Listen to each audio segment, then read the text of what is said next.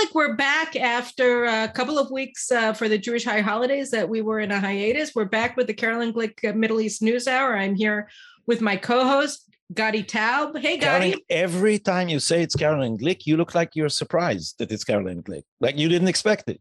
Well, I, I, well, I, it's a different thing if you don't expect me, but you. Well, Look, uh, I'm it's because it's not my married name. We were just discussing this off camera that my real name is Caroline Glick Suissa, but people would say, "Who's that?" So I am a little bit surprised. You know, it's an alias. Yeah, it's a pen name now. But so, how were the holidays? They were good. They were good. I don't know if you've noticed, but I'm wearing a sheath because of all of the weight that we've put on with all of the roasts and the chickens and the roasts and the chickens and the honey cakes and the carrot cakes and the apple cakes. But uh, aside from that, um, uh, everything is great. And uh, the kids were back in school. Now one of the kids is back in school and the other one is back in quarantine. and, uh, you know, everybody's we're all we're all good. And uh, I just saw this you? video. How, how were the how were thy holidays in Tel Aviv? In in Tel Aviv, well, you know, I'm not observant, so I am I am for me the whole the whole corona time is very much like the chagim it's, it's everything is quiet outside and everything inside um, is is much the same. I saw this video about an observant Jew who was trying to explain to someone. It's a it's a it's, it's a satirical video. It's not a, real one of, of, trying to find a date to meet in September. it's like it's absolutely impossible. We had five days of of uh, of school work in in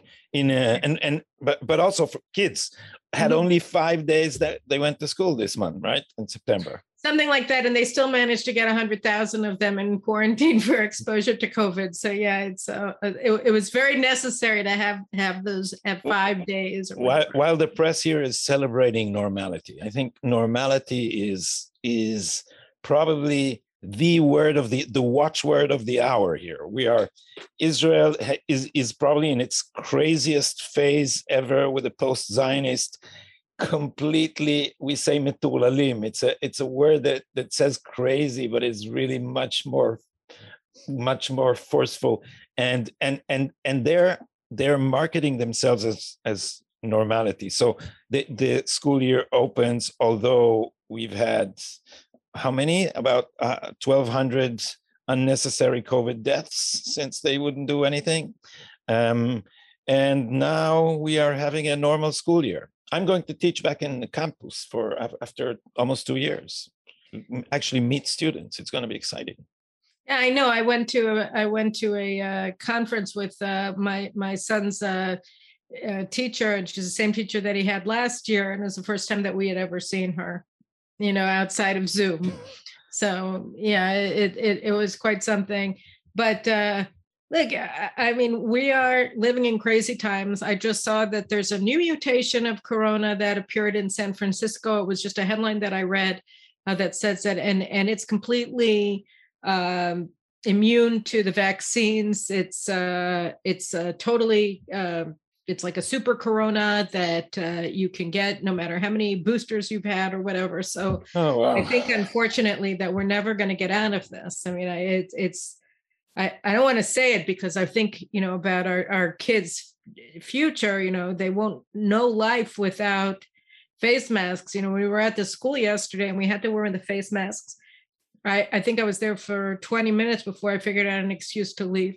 Um, and it was because I can't stand wearing face masks. I'm sure a lot of people feel the same way. I absolutely detest wearing face masks. It's totally, totally uncomfortable for me. And our children have to be in school from eight o'clock in the morning till 3 30, 4 o'clock in the afternoon wearing face masks. I mean, I don't understand that. We're talking about first graders, you know, and all all ages in between. And and and uh I I don't know what sort of uh joke this is, but uh, you can't how, learn how. How reliable is what you read about San Francisco? Is this still a rumor or is this? It's as reliable as, as everything about Corona. I mean, that's the thing is that people forcefully tell you one thing, and then other people, you know, on the other side of the spectrum tell you forcefully everything else. And since the science on all of these things is exactly five minutes old, you can't, you don't know who to trust. You know, it's your experts against the other guy's experts, and you don't really have any experts because you never even heard of this stuff 15 minutes ago and you're stuck trying to figure out what in the world you're supposed to do. And i think that you know the the feeling of helplessness and frustration and then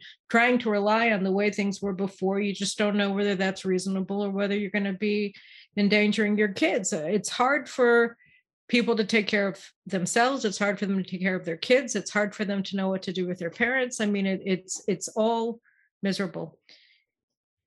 At any rate um, why don't we talk about things that we are experts in? What do you think of that? Because uh, I I don't like talking about things that everybody watching can say, well, I have an opinion and I'll absolutely put my money on the table that they're worth more than mine. And so why would you listen to Caroline talking about things that she's not an expert at? Why don't you talk to Caroline about things that I know very, very well? Like Israeli politics. Like Israeli politics and like anti Semitism studies 101 in the United States.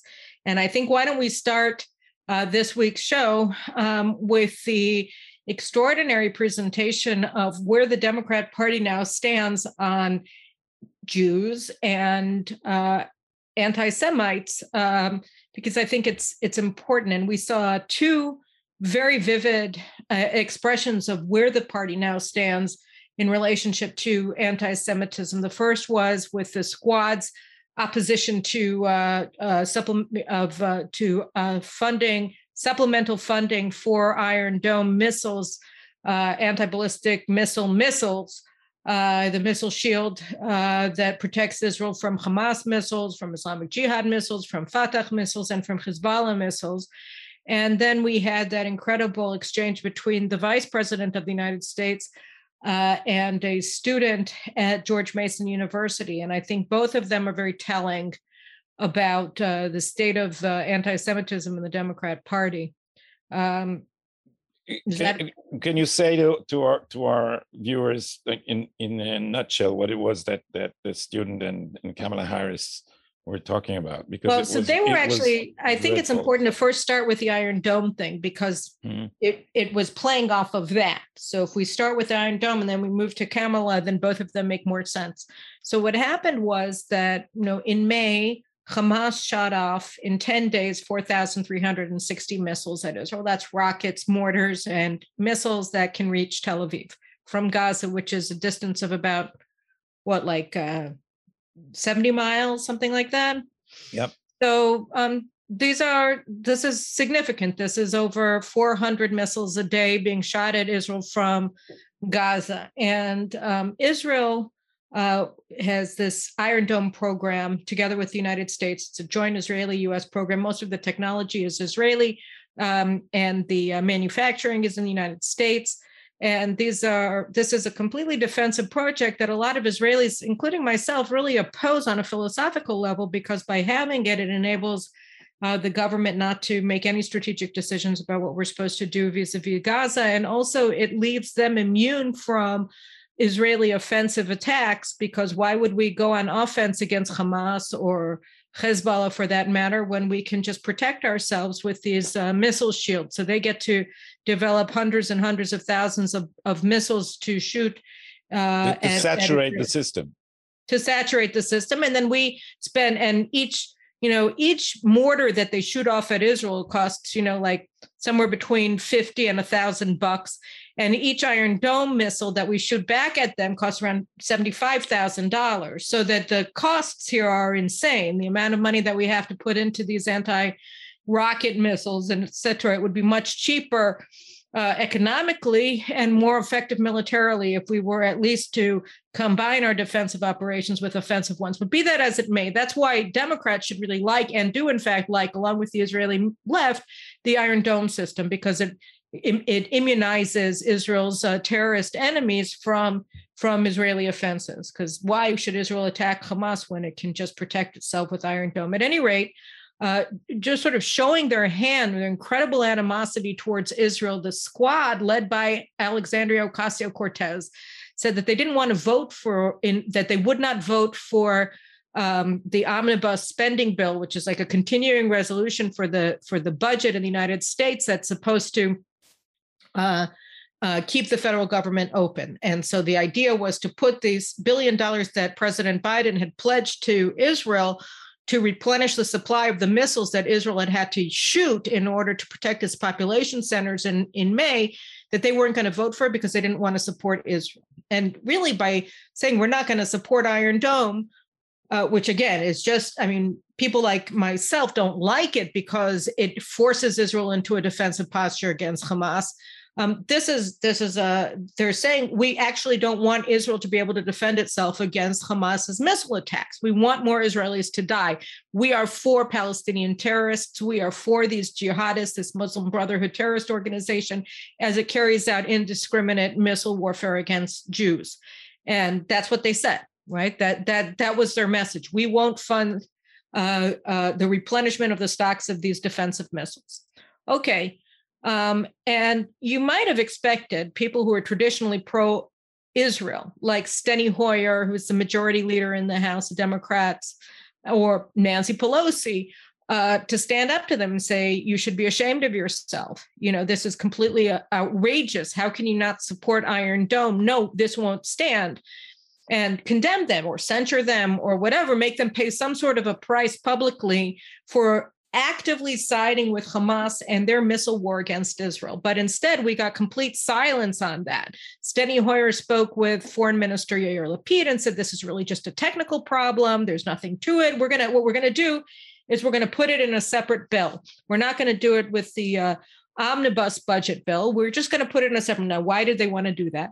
Because the Republicans support supplemental funding for Iron Dome right? So then they didn't have to worry. There's only a three. So that's a, the other thing that I guess I have to explain is that they weren't going to get any Republican votes for the supplemental budget deal because it includes, uh, you know, a bazillion dollars literally in funding uh, social programs that are socialist. And so the Republicans. But I heard the Democrats say that it's not going to cost money. Did you hear that one?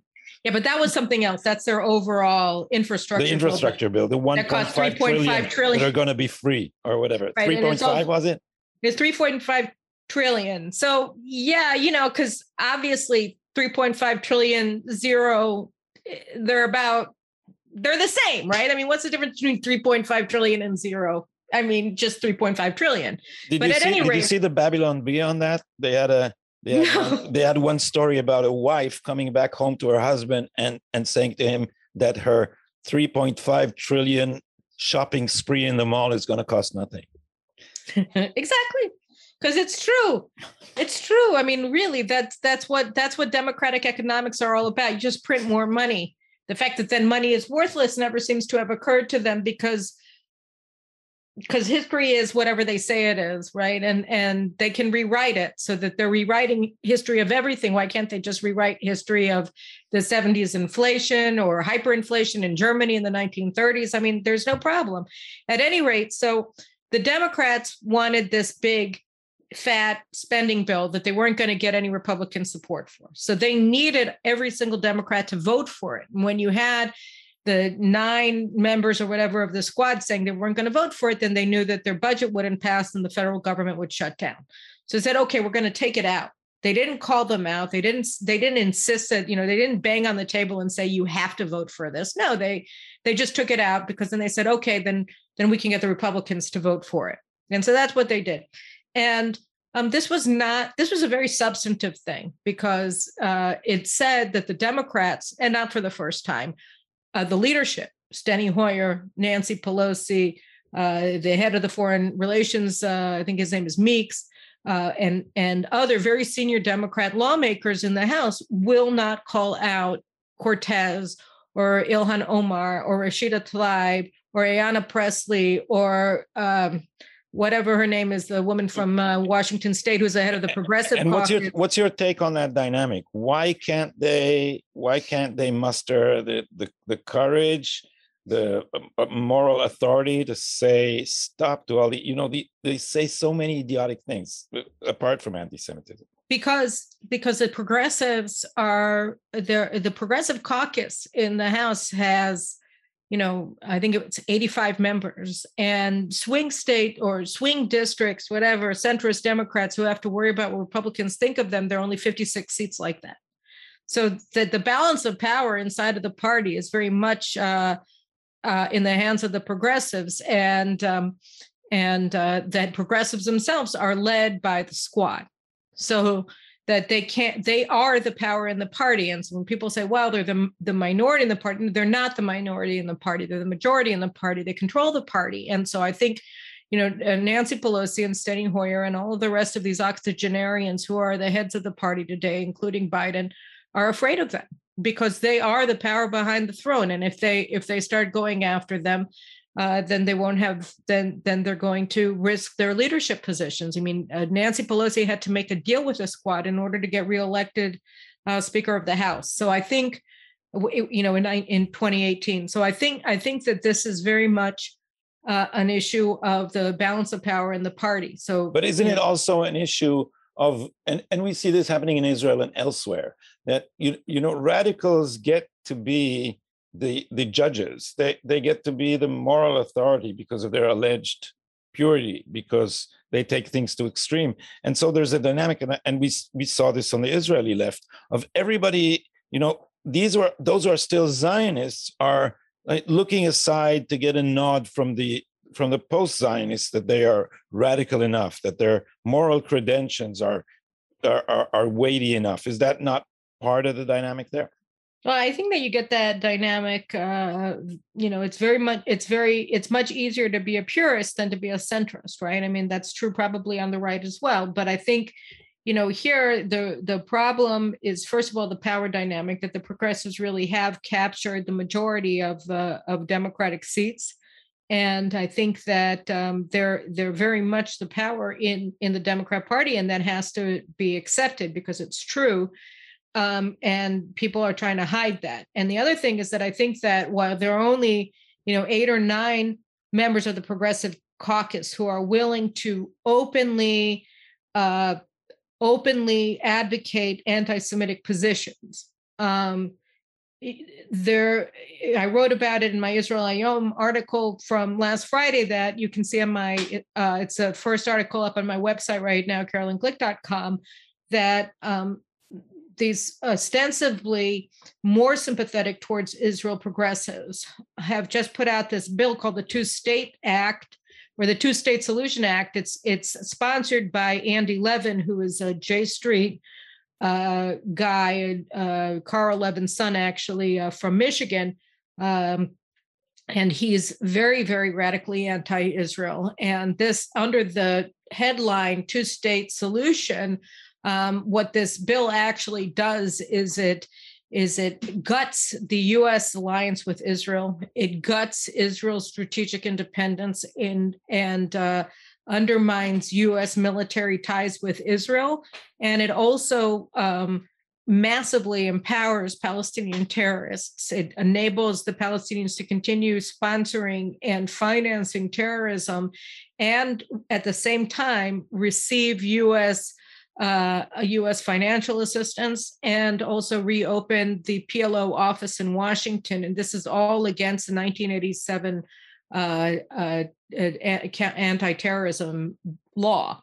So Andy Levin, this ostensibly pro-Israel, pro-peace uh, J Street J- Democrat, and 24 co-sponsors, seven of them are actually Jewish Democrats, are pushing this this bill forward um, that would com- that is even more devastating to U.S.-Israel relations and to Israel's strategic position, and much more supportive of Palestinian terrorism than we've ever seen before. And they're doing this as progressives, so that it's only eight or nine of the progressives that are willing to openly support Palestinian terrorists against Israel and to demonize Jewish Americans who support Israel.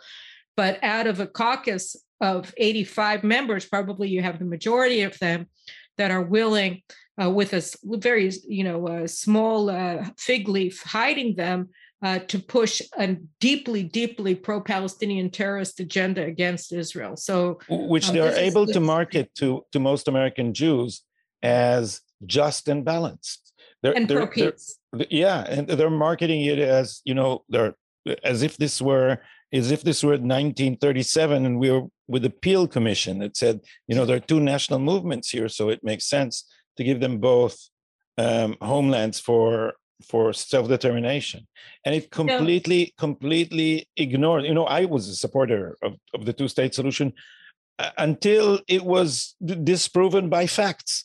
And this is, and, and, and if you look at the American press, if you look at the New York Times, for instance, they're still selling this as if it were really possible after all we've learned about the, the Palestinian national movement. And I, Shlomo Avineri of the Israeli left wrote, I think it was two or three years ago, that the Palest- that, that Zionism kept seeing the Palestinian national movement in its own image and imagined that the Palestinian national movement too seeks self, political self-determination. And it doesn't seek that. It seeks territorial resettlement of the descendants of the refugees which means the destruction of israel i, don't know if you saw MEMRI today MEMRI, the middle east research, uh, media research institute they published the, the hamas in gaza had a conference about how things should be run after Palestine is liberated from the Jews, after the destruction of Israel. And it had a whole, a whole uh, uh, um,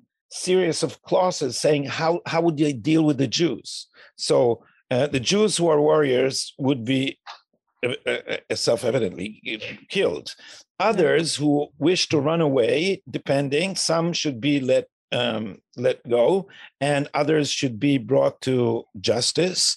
And it said we should uh, forcefully keep all the, the brain trust of the Jews, people who are good in agriculture, technical thing, medicine, technical things, medicine, and all that should be forcefully uh, made to remain in Palestine. So, so they're saying it. The, the, the, Hamas covenant, which they now hide, calls for the murder of every Jew. The, the, the Palestinians have never agreed to any sort of partition.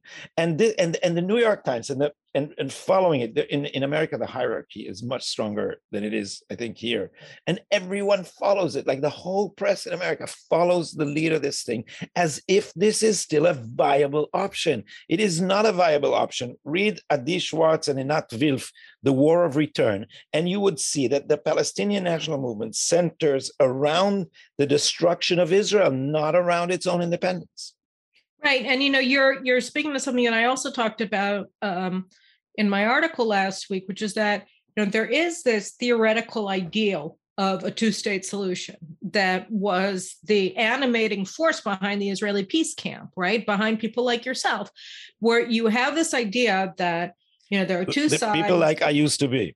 Yeah. Right, but but that you're trying to reach some kind of a compromise, right? And so, uh, and Shlomo Ben Ami talks about this as well, that there would be some line that they would accept, right? That you know, okay, uh, the ideal for for Zionist Israeli leftists when they talk about uh, the two-state solution is probably, you know, along the lines of what Tzipi Livni was talking about in 2008 when she was having these negotiations with Abu Mazen and with and with and with Condoleezza Rice, um, which is that Israel would keep the major, you know, uh, major Jewish population centers in Judea and Samaria, where I live in Gush Etzion, the city of Ariel, some other places that would all, you know, kind of. And Barak also talked about this at Camp David in 2000. They all add up to around, you know, five percent of Judea and Samaria, and we would eh, you know so in larger versions of it we would we would maintain our control over the jordan valley and more limited ones we would have some sort of condominium of interest there.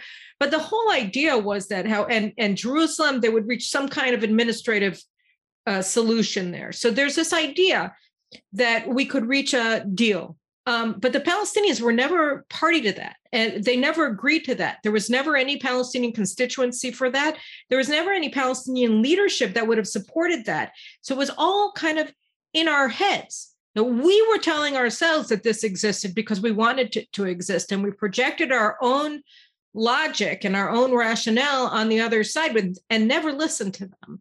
And you know, the main argument of people on the right, like myself, was that you know you can't do this because you're not listening to them. You're not negotiating with them, you're negotiating with yourself. But that's not how it works because the whole idea of a two state solution is predicated on resolving the conflict. And, you know, what Barak, what Ehud Barak called the final resolution of the conflict. We were going to reach a final resolution. It was going to be a peace treaty. There was going to be a peace. The Palestinians never accepted this. They never agreed to this. They, it was never part of their lexicon. It was all it was all it was all just Jews talking to each other.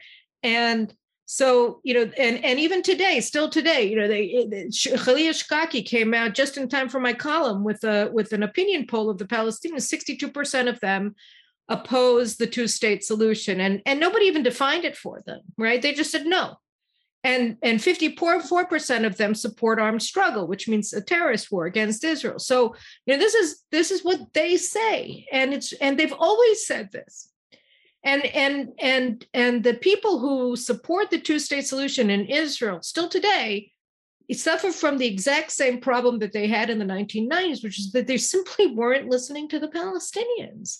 They weren't, you know, and and and they have this they have this uh, when you when when you mention this they say oh that's what they say for internal propaganda reasons. That's not the truth. That's what they right. say when has anybody made excuses like this for the other side? They won't make any excuses of course for people who actually take them seriously. And what kind of excuse is it? If you say that this is what you say to get elected among the Precisely. palestinians if that's what you have to say to get elected then what this is what mean? the palestinians want. No and they don't want to listen you know they simply don't want to listen. And even you know and i always go back to the stories you know i don't even like to talk about it but i probably should more. So you know when i was in the talks we one of the chief uh, palestinian interlocutors was this guy named muhammad dahlan who was the head of the security forces in the gaza strip. And uh, you know he was very cool he was urbane he spoke pidgin hebrew. He had spent many years in israeli prison and terrorism charges and um, and so he all of the israelis loved him because they thought that since like the generals they thought that since he had hebrew that he was on our side but while he was negotiating with us he was also yasser arafat's conduit to the head of hamas muhammad uh, um, wasn't muhammad Deif. it was, it, it was uh, no it was the, the the spiritual head was uh, Yassin, and then, no, it was uh, Muhammad Deif. It was Muhammad Deif. It was mm. when it was it was Muhammad Deif. They were mm. in prison together, and they were friends. So it was Dahlan and Deif were good friends, and this was in the 1990s. It was 1994, and he was the interlocutor between Arafat and Yassin. He and Deif. So this should tell you everything that you need to know about Muhammad Dahlan, that he was that he became very close friends with the head of Hamas while he was in Israeli prison learning pidgin Hebrew.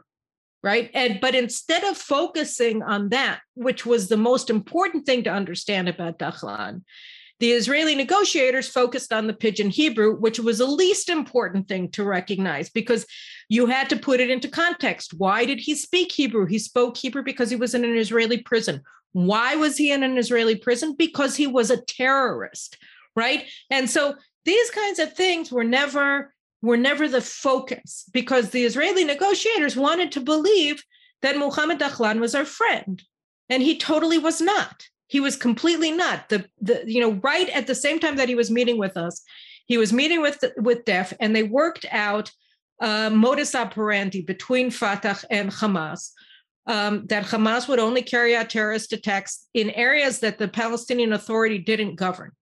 Okay, so that they wouldn't get in trouble. And then, you know, followed that was Nachshon Wachsman, an IDF corporal, his kidnapping and murder at the hands of Hamas in Bir Nabala, which is a suburb of Ramallah, and a whole bunch of suicide bombings inside of Israel.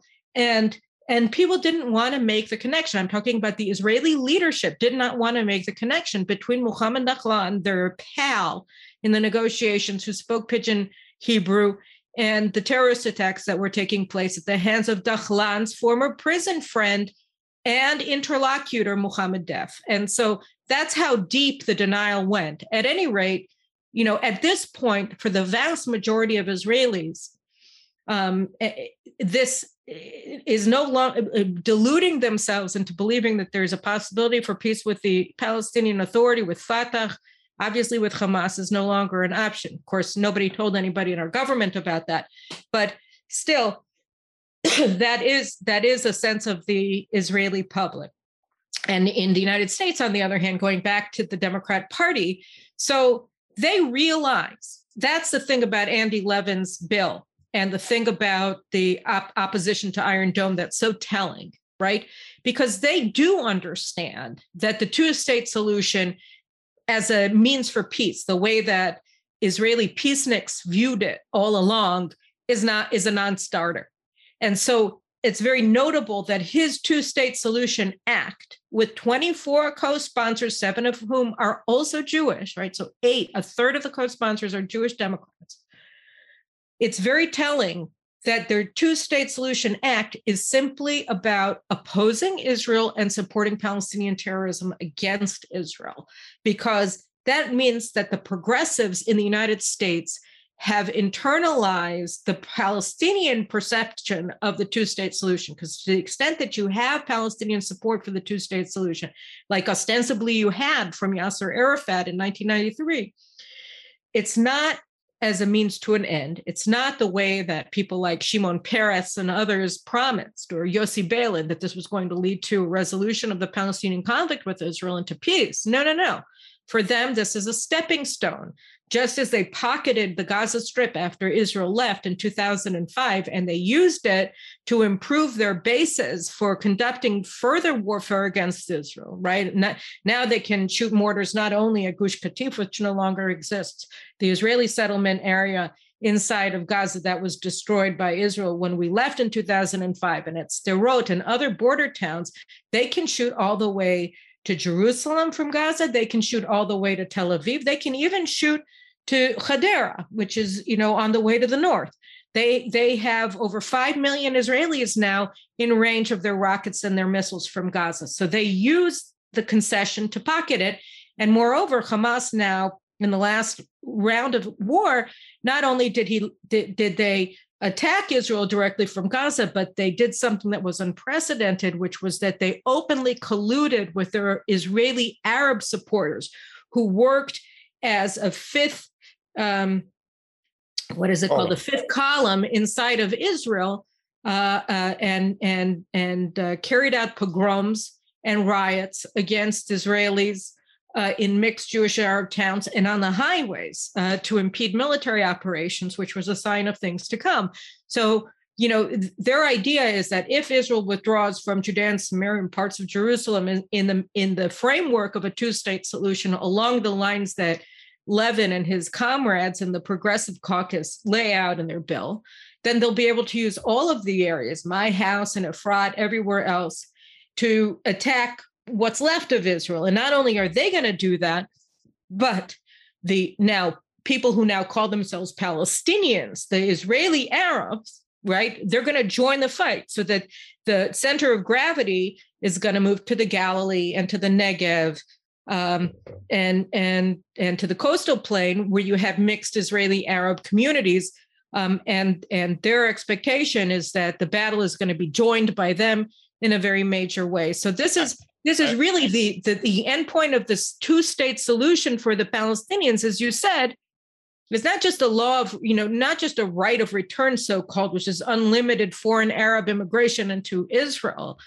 It's Israel being overrun by its own Arab citizens, along with the Palestinians in their areas that Israel I, withdraws from. I have a, a, a growing dark foreboding about the future of relations inside Israel. I think that we, if we don't wake up soon, we are heading into something that can escalate into a into a full civil war between Jews and Arabs, something that can be worse than the the, the 1930s, um, because w- what we've seen here in Israel is were were pogroms in May. These were right, pogroms, were and, and the media completely deny it. They said violence on both sides is what they call it and and the result is that that those who who initiated and participated in the pogroms have learned the lesson that the Jewish state would not protect itself.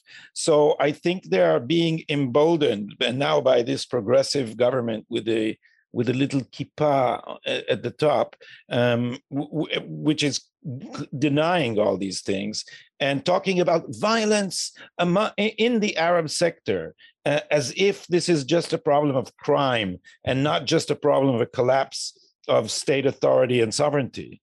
It, it, the, the result would be that these people will be emboldened. They have a lot of illegal weapons, which yeah. the state is too chicken to even begin uh, collecting, and they've the lesson they've learned and what they internalized since we're living in this rough neighborhood is that there is there is no one at home, um, and and they can do what they want, and and the next wave may be far more violent and including including much more uh, um, uh, firearms. Oh, I agree with you. I agree with you completely. I do want to go back for a second to the United States because I think it's important, and we have a lot of audience members who are who are in the United States, and I, and and so you know the Iron Dome that we were just talking to, and then we explain what the actual meaning of the two-state solution is. When they talk about it now, they're not talking about the pie in the sky view of the Israeli left and their fantasy version of the two state solution. They're talking about something else. They're talking about the Arab view of the two state solution, which is a means to annihilate the Jewish state.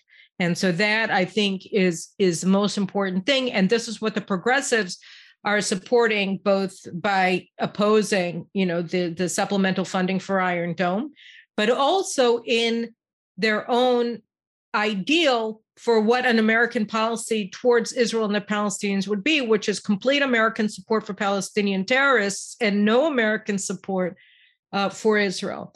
Um, and and I think that that's important. People should take a you know deep dive in. Well, I mean, obviously, you should read my column, which sort of summarizes the Levin bill, but it's also worth looking at the Levin bill. I read the whole thing, and and it's really and it's really alarming because it shows where the progressives really are today, and they're very hateful very hateful of Israel and very, very supportive of Palestinian terrorism against Israel and Palestinian terrorist organizations. Um, and then that brings us to Kamala Harris. And like I said, you can't really, I mean, you can, but it's good to get this context for what then just happened to her last week uh, at George Mason. And actually, my colleagues from the Center for Security Policy, uh, Victoria Coates, wrote, uh, co-wrote a column about this with Congressman Chip Roy, uh, that just appeared in Newsweek today. I'll be posting that on Twitter and on Facebook later today. But um, you know, she she was going there to I don't know have some sort of powwow with uh, with the students, and uh, this female student said to her um, that it it hurts her heart that the that the Congress just passed this uh, this um, uh, bill supporting Israel because Israel is committing ethnic genocide. And uh, and by the way, she said ethnic genocide just like America did. So not only is Israel committing genocide, but America is a genocidal power. And I think that that bears discussion. And I'll actually be talking about that a bit in my column for the weekend for uh, Israel Hayom. But uh, so that, that's amazing how, how progressives the world over, and especially in the United States, are willing instead of beating their own chest to purify their conscience are always willing to beat the chest of the Jewish state. Their, yeah. their, their anti-Semitism has become now a means for cleansing your conscience about your own sins. It's it's it's mind-boggling how a form of racism has become for these people a form of absolving themselves from racism. You're right. So what she said was. Um, you know um, let me just give you the exact quote because i think it's it's worth noting. She said here uh, uh, just a few days ago there were funds allocated to continue backing israel which hurts my heart because it's an ethnic genocide and it's the same thing that happened in america. And then harris says to her that she was glad that the student you know shared her views. I, I mean i don't know if you remember but Clinton in 1992, when he was first running for office, he first running for president, he had what everybody referred to as his Sister Souljah movement, which is where he was speaking to a African American audience, I think in Harlem, and this woman, you know, said something very hateful about America or white people. I don't even remember what it's just known as a Sister Souljah movement a moment when when Clinton stood up to her and called her out for being a bigot and it was a very big deal uh, on his road to the Democrat nomination and, and on the presidency because it, it pres- presented him as a moderate Democrat. At any rate, you know, uh, so Kamala Harris did not have her Sister Souljah movement with her with her party's bigoted, um, you know, wing of progressives. Instead, she said, you know, she was glad that she shared her views, and then she said, "quote this is about the fact that your voice, your perspective, your experience, your truth should not be suppressed. Okay. It should not be suppressed. Now, imagine if uh, the, the the the woman had the teach the the student had said to her, "Look, you know, uh, it hurts my heart that uh, the American embassies abroad are are are uh, posting rainbow flags because I think." you know particularly trans you know transgenders i think that they're sexually deviant and that they should be kept away from children you know can you imagine kamala harris saying to her you know this is about your truth you know and it's important that you express your truth and your feelings oh, oh these um, people and i think we we we discussed this i don't know if we'll have time for it here but these people are willing to employ the police in order to shut down uh, politically incorrect um, um, ideas. Now that maybe we'll talk about it later, as I said, it, it, the, the, the FBI is going to be mobilized against parents protesting right. critical race theory in schools. And they're right. always portraying themselves as pluralistic, but of course they're willing to listen only to one kind of voice. This is a and there's a, there's a philosophical level to it also, because it it all rests on what is this idea that you have the right to your own truth. They, this is a postmodern paradigm in which there is no truth.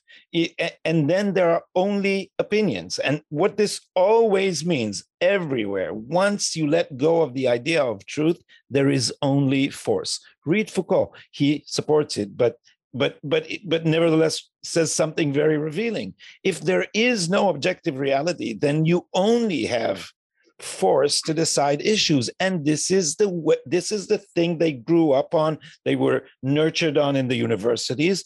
And now they've reached the final Nietzschean conclusion that force will be the arbiter of ideas, and they're willing to use it to shut down everyone.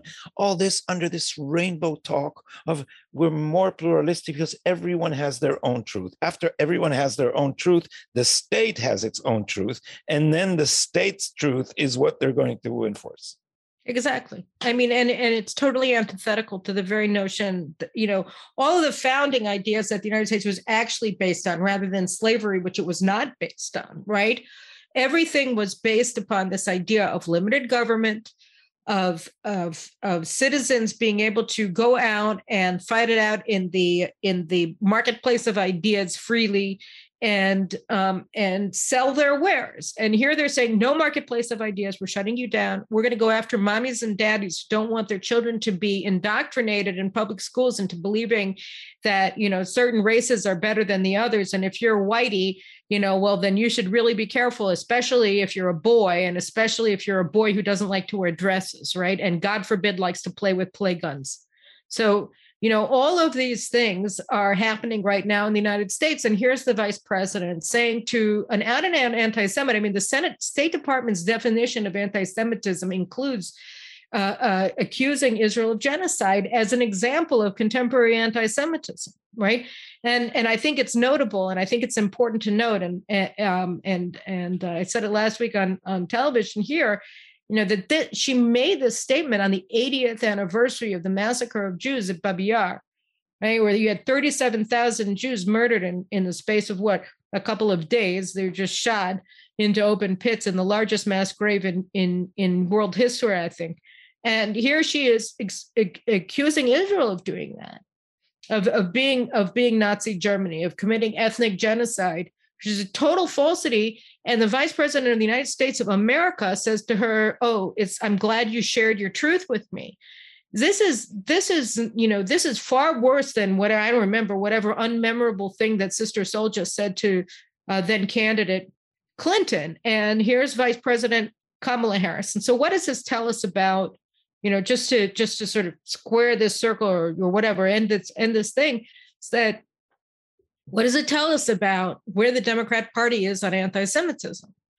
And she should have called her out, right? She should have said, How dare you say such a despicable thing, first of all, about your own country, the United States, and second of all, about our closest ally, Israel, in the Middle East, the only democracy in the Middle East, and our most stable strategic ally because they share our values and our interests. You know, how dare you say these things? It's a total lie. You're projecting what the Palestinians are onto their victims, the Jews. But instead of doing that, she said, "Oh, we're so pleased that you shared your truth." Why would she do that? You know, and uh, you know, I, I think my, my last comment on this is that that Kamala Harris is, you know, she's I guess saying that she's an intellectual lightweight is way is is a great understatement. So she's kind of a bellwether. Um, I don't think she under she would understand anything that we've we, we, we've we've said about all the different levels of this. Um, but but but because she's such a bellwether, she she eh, she expresses the instinctive, uh, what is now considered the common sense the, uh, the, the the the middle of the road democratic uh, spirit. So these people, so it's it's no longer valid to talk about the squad as as the far wing because they're dictating the, the, the spirit to such an extent that when Kamala Harris is forced to react on the spot to something like this, this is what comes out of her mouth. This is instinctively. And I think, judging by the way she she she phrased herself, I think she at least understood that there was a that, that was a sensitive issue coming up and she tried to say what's safe something that is safe and this is what seems to her to be safe to say. I think you're absolutely right. I mean i don't know whether she's intelligent or not and i don't want to comment on that. She is a bellwether though. I mean when she was in the senate she had great ratings with AIPAC you know she was just like everybody else. She'd vote for uh, military assistance to Israel and all the rest of it. And uh, she had a good rating and she came to AIPAC. And then when that started going out of style, she stopped going to AIPAC and she started going to J Street and all the rest of it. And I think that you're right. I think that she is giving a sense of things. But I also think, you know, again, it goes back to Nancy Pelosi and Steny Hoyer covering for the anti-Semitism of the of the squad, and then Andy Levin serving as a fig leaf to push forward with a full-blown plan to to screw Israel completely and to side 100% with Palestinian terrorists against Israel, or to the limit allowed by U.S. law.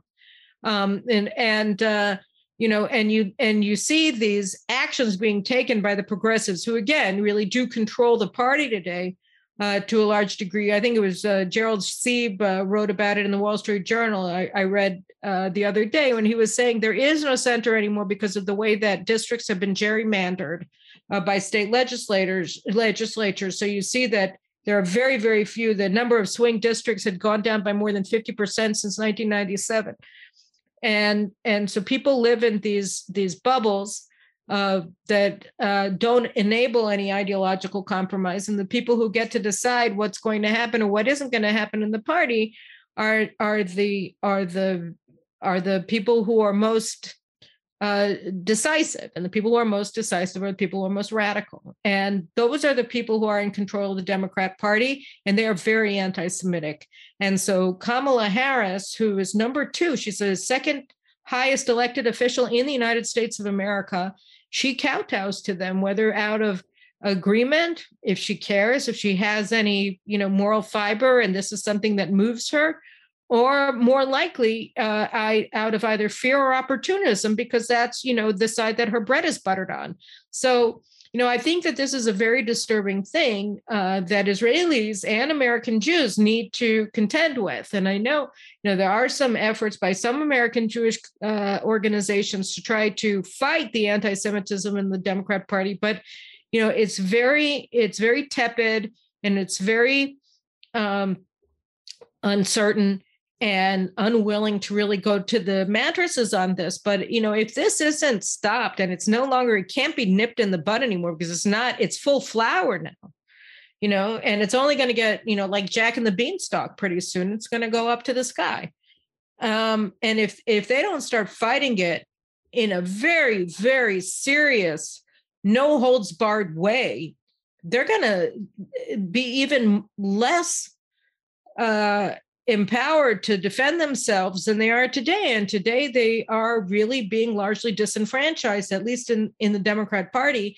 And it and it is a it is a very very very disconcerting thing. And and and so i think you know this is this should be the top issue of concern for american jews. But of course unfortunately and in a signal where american jews themselves are going uh, you see that uh, it is far from the top uh, issue on their agenda um, and and if unfortunately, so long as we have this government in Israel, you're not going to get any leadership from Israel on it either. Yeah, um, Israel has gone. I, I would say even further uh, now, at least mm, in the know. government. Mm. We what do you we mean? have. I I mean that now we have now we have uh, Ra'am in the government. Right. We have it, it's more radical than, than, than the radical wing of the Democratic Party in terms of internal Israeli uh, affairs because even the squad will not say about America what Ra'am would say about Israel. Uh, the, the, this I don't know. They say some pretty terrible things about the United States, guy. I, I, I, they, they, I don't see that they have a plan to um, annihilate it. Um, although they're going to destroy its the, the bedrock of its values. But here you have like a an, an, almost declared enemy. This is a, a branch of the Muslim Brotherhood who's now inside the government. So you have a government that is not just um, uh, anti-national, but it is anti-Jewish nationalism in particular. This is this is a very extreme thing to have these people in the government. And by the way, uh, uh, Netanyahu also toyed with this idea, which I thought was horrible. But now you have a combination of the Netanyahu wanted to form some kind of partnership for or temporary partnership within a solid right wing bloc, but the, this is a left wing government that's leaning in the end. It's like, you know, it, I'll, I'll, give you an example what I would consider such a thing in America. If the American Communist Party was part of now the the the um, the, uh, the Democratic Party in an overt way, I, I, and let me remind you, I, you know, I'm not, I'm not going to absolve the Democratic Party of all its sins, but it rejected a candidate that said he was socialist. So although not really, radical, mm, they wouldn't have him for a for a presidential candidate. Yeah, but he determined. He determined. I mean, Bernie Sanders very much is a kingmaker, and he determines the policies. I mean, look at the people who Biden is appointing. He made a deal with Bernie's supporters, who said, "You guys are going to get a place at the table." And you look at the Department of Justice, and you look at the White House, and you look at the State Department, and you see that Bernie Sanders supporters and you know they are in decision making positions in the biden administration. In you know you have that some person who's now responsible for banking policy in the treasury who is a who is a graduate of of a soviet university and she received the lenin award. And i mean she is an open out and out communist and now she's in charge of regulating american banks yeah that's that's a pretty ex- extreme example but still, but there are lots of examples like her. But but mm-hmm. still would you would you the, uh, the reason i'm finding it hard to make a full comparison is that you don't need a, a coalition uh, government in the american system of government. But suppose you had the communist party with it with an actual stamp with the actual what do you call them? Hermesh Magal Patish. The, the, yeah, that you had a hammer and a sickle the hammer and the sickle on the flag inside the government. It's not this. I I I, I completely agree that there are those. Uh, it would be like elements, it would be like but, the it would be the, like the Biden administration having you know a, a, representative of the Taliban in in in yeah, the National Security like Council, which I would argue that Maher Bitar is, but whatever. um, I, I still think there's a there's a line between the subversion uh, clandestine subversion and the actual raising of the flag. But this is really a Talmudic uh, argument. I, I I don't underestimate the severity of the American case now. Um, in days when we learned that the FBI is going to be used against parents who protest critical race theory. Look, you know, I think that uh, you know, in terms of understanding just how horrible the situation in Israel is, all you have to really do is look at um, Naftali Bennett's speech at the UN General Assembly, right? Because um, he did not represent Israel there. He represented his post Zionist government, he represented himself. We have a prime minister who has no constituents. Um, you know, a poll came out yesterday that said he has four mandates if in new Knesset elections, which means that there's literally no way that his party can run and expect to actually get elected to Knesset. Forget about you know becoming prime minister. He he became prime minister with six mandates to his name, which is all of 5% of the seats in the Knesset. So he basically, he literally represents nobody. And it was reflected in his speech because, you know, here he came to New York. Uh, the UN uh, uh, gave, uh, you know, uh, anchored the the Iran nuclear deal from 2015 in a Security Council resolution, and you know that Samantha Power drafted, and the United States is now going into it again, or wants to desperately go into it again. So the UN wants to give the good good housekeeping seal of approval to a nuclear arsenal for the most profligate sponsor of terrorism in the entire world and a country that's on record with their official policy being that they want to annihilate the Jewish state and, by the way, destroy the United States of America. And this is the policy not only of the United States, but of the majority of members of the UN. And he didn't say anything against the nuclear deal. And you know, Benjamin Netanyahu talked about it yesterday at the opening session of the Knesset, but that's a big one. The the week, the day before Bennett spoke, uh, the head of the PLO, Mahmoud Abbas, uh, gave a, a, a speech on you know Zoom or whatever, where he issued Israel an ultimatum that we quit all of Judea and Samaria and Jerusalem in the next 12 months, or he's going to sue us again at the ICC, at the International Court of Justice at The Hague. And um, Bennett thought that the you know the better half of valor was to say nothing about the Palestinians. You know, he was sitting in the most anti-Semitic hall in the entire world of the most powerful anti-Semitic organization in the entire world, the UN, and he said nothing to defend his own country's national interests, our rights to our capital city of Jerusalem, um, nothing. And uh, why did he do that? Because he can't he a because he represents no one he has no constituents and b because if he says anything then his government will fall. And and it's very telling that you know we have a branch sort of branch of, of the muslim brotherhood in our government yep. and they are banned in egypt and they are banned in jordan and they in the uae banned, and they're they're banned around us in arab countries and, and Israel has them inside the government. It's it's mind-boggling, and this is why I say I think we we are to to an extent in a in in a worse shape. Uh, this is not true across the board because I think that the Israeli public, unlike the American public, is much more news conscious, and here everything is and uh, has a, a, a very strict and severe reality test. We are always the the danger of war and the war coming all the way to your door and all the way to your family, and you'll have relatives in the army, and and and nobody's uh, nobody can stay away from it when it's there. Gives us a very strong reality check. So the Israeli public is actually very sober and also um, uh, non non radical. I'm looking for the word matun, but I suddenly I, moderate. I, it's it's very moderate. Um, and so I think we we have a we have a, a, a, serious weight giving balance to the whole system. But now the elites, the press, the courts, and and, and the left the left in, in parliament have managed to band together in order to basically um, um, cancel out the, the will of the majority. We have we have a right wing public with a with a left wing government because we have um, this this I don't know this Bernie Madoff who is now our our our our prime minister. There there has no there has never been such a corrupt deal like Naftali Bennett presenting himself as a right wing as a head of a right wing party and basically stealing a chunk of the electorate and giving it to the other side. This is nothing like that has ever happened.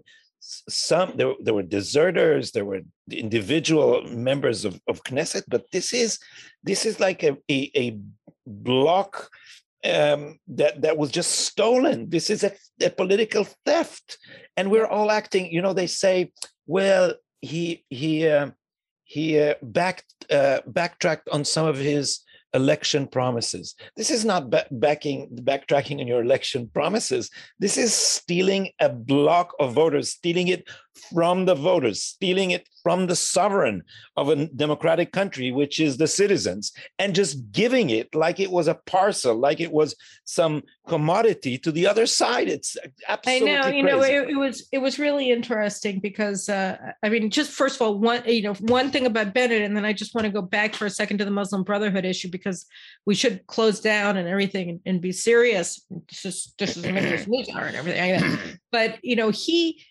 he he gave his speech at the opening session of the Knesset on Monday, and um, and I didn't see the whole speech. Um, I was working, you know, but uh, uh, he he went off. I saw the clips of it. He went off uh, in his speech against people who tweet against him, right? And uh, and and then you know on Twitter the next day, all that, that all just may of, be me, Caroline. It right or Was me you know and me me? me Yeah, it was all too. about me. It was all about me. He was talking about me. No but but all of our all of our pals in our little in our little closed intellectual universe and in in in twitter in israel um they were like look he's reading us he's reading us. Look you know. Um but the thing is is that he he really is like he he is reading he because he doesn't have any power. I mean what else is he going to do? And he cannot stand the fact that he's being forced to pay a price for his for for for what he did for his heist for his you know for his highway robbery of the vote.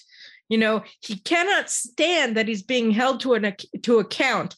And so he's he's lashing out at his voters he's lashing out at his critics accusing us of inciting you know accusing us of being of being a, a illegitimate and uh, and and it's an extraordinary thing. He's saying, "I, I, you, I am, I am immune from criticism." After I thumbed my nose at you know the foundations of Israel's democracy, and yes, we're a proportional, you know, parliamentary system, which is stupid, and there are a lot of real defects in our system, and I think we should have direct election of our prime minister. But you know, you any way you want to look at it, we we have lots of problems our system is faulty but just like the american system it's all based on this idea of good faith you know that nobody's going to come in there and pervert the rules and bend them and twist them and break them in such a way that they undermine the entire concept of of our system that nobody ever thought of doing something like this. Yeah, it's illegal, but who would have ever thought of doing something like this? You know, it's just not done. It's that concept of just not done. That he and Naftali totally- Bennett Bennett said he would not do it. Not just, of course, that that he cheated everyone. He, he, right, but he what I'm wouldn't say saying, that. But he said that he will not even try to be prime minister with less, I think, than twenty. then 10. than or 10. 15 It started 15. with twenty. It went down to then fifteen. it went I down didn't to know if 15. it went down to ten. No, it went down to 15. But he, but he, that everything that he said was a lie. It's true. But I'm saying that the perversion of the system that he that he did, that he undertook, you know, it it is like it is like uh, Obama started with the executive orders when he said, "I have a phone and a pen."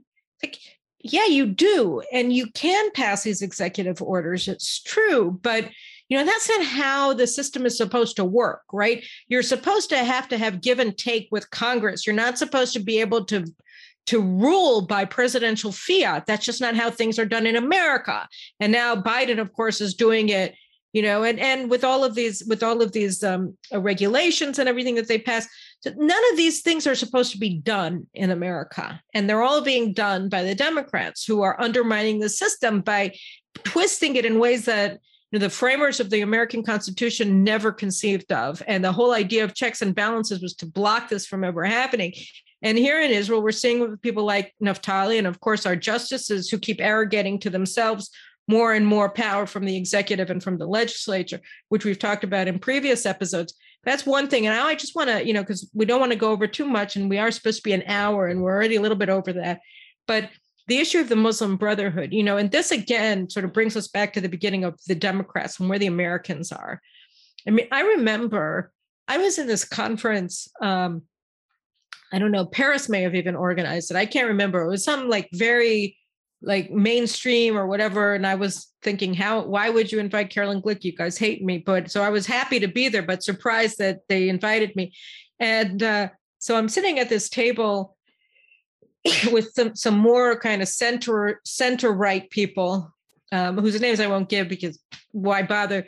And we're sitting there with uh, Richard Haass and some other sort of uh, con- uh, what is it called? Conference of, uh, foreign relations uh, uh, people or and and centrist Democrats, centrist Republicans from State Department, and this was during Obama's time, and and we were talking to them I mean, it was actually pretty unanimous on the Israeli side that we, some people were saying it politely. I was saying it in my inimitable fashion, uh, you know, but what in the hell are you thinking supporting the Muslim Brotherhood, right? And I think it was probably around the time of the uh, Arab Spring. Like this, you guys are crazy. Like th- these are crazy policies that you're advancing here. How can you do this? And I mean, the Muslim Brotherhood, that's the that's the parent organization not only of Hamas, but of Al Qaeda and of all the pa- Pakistani jihadist organizations, of the Egyptian uh, Islamic Jihad, of the Islamic Jihad. Know, how can you do this? This is crazy. And they looked at us with these blank expressions on their faces, like we were crazy. Like there, there, there was something wrong with us.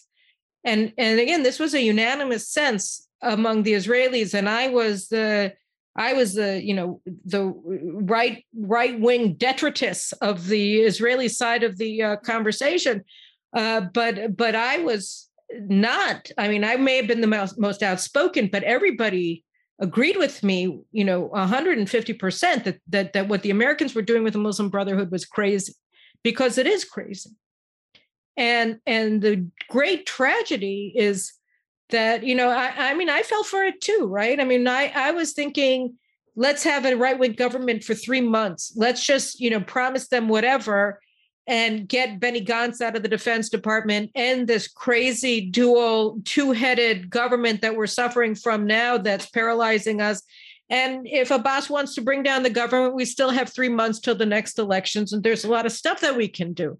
So the concept was that you don't pay a big price for it, you get minimal return, but it's a large enough return to make it worth your while. But you're right. I mean, as time goes by, and, and first of all, that was one deal, and that was basically what was on the table with Netanyahu. And here we have something I, I was I was consistently different. and you this. were insistent, yeah. and you were consistently uh, opposed to this, as was my newspaper, Israel. So, I mean, I was thinking of it more as an opportunistic thing, but but the truth is that I that that it is that it is, and I was also kind of under the spell of the Abraham Accords, thinking that uh, that Abbas. Uh, uh, Mansour Abbas, the head of the Muslim Brotherhood Party in the Knesset, and of course, it's insane that there even is a Muslim Brotherhood Party in the Knesset. Should never have been allowed to run, but that's that's a completely different discussion. But I thought that he was kind of an expression of, of where the UAE and the Saudis are, as opposed to uh, where where uh, the Iranians and the Lebanese and, and the Qataris are. So I, that was what was sort of at the heart of my thinking. But now we're seeing that that isn't even true.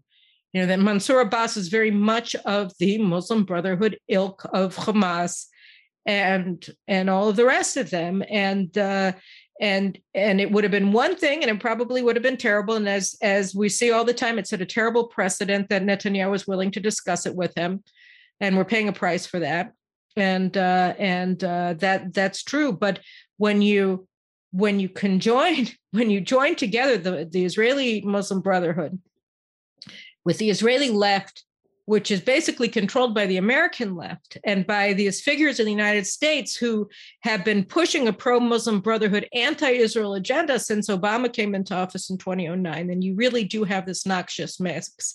And when you look and you see where the Democrat Party is today on Jews and on Jew haters, then it all comes together and we see that we really you know we have to we we have to be concerned about uh, the trajectory of this country and and really of the of the free world you know? Right on.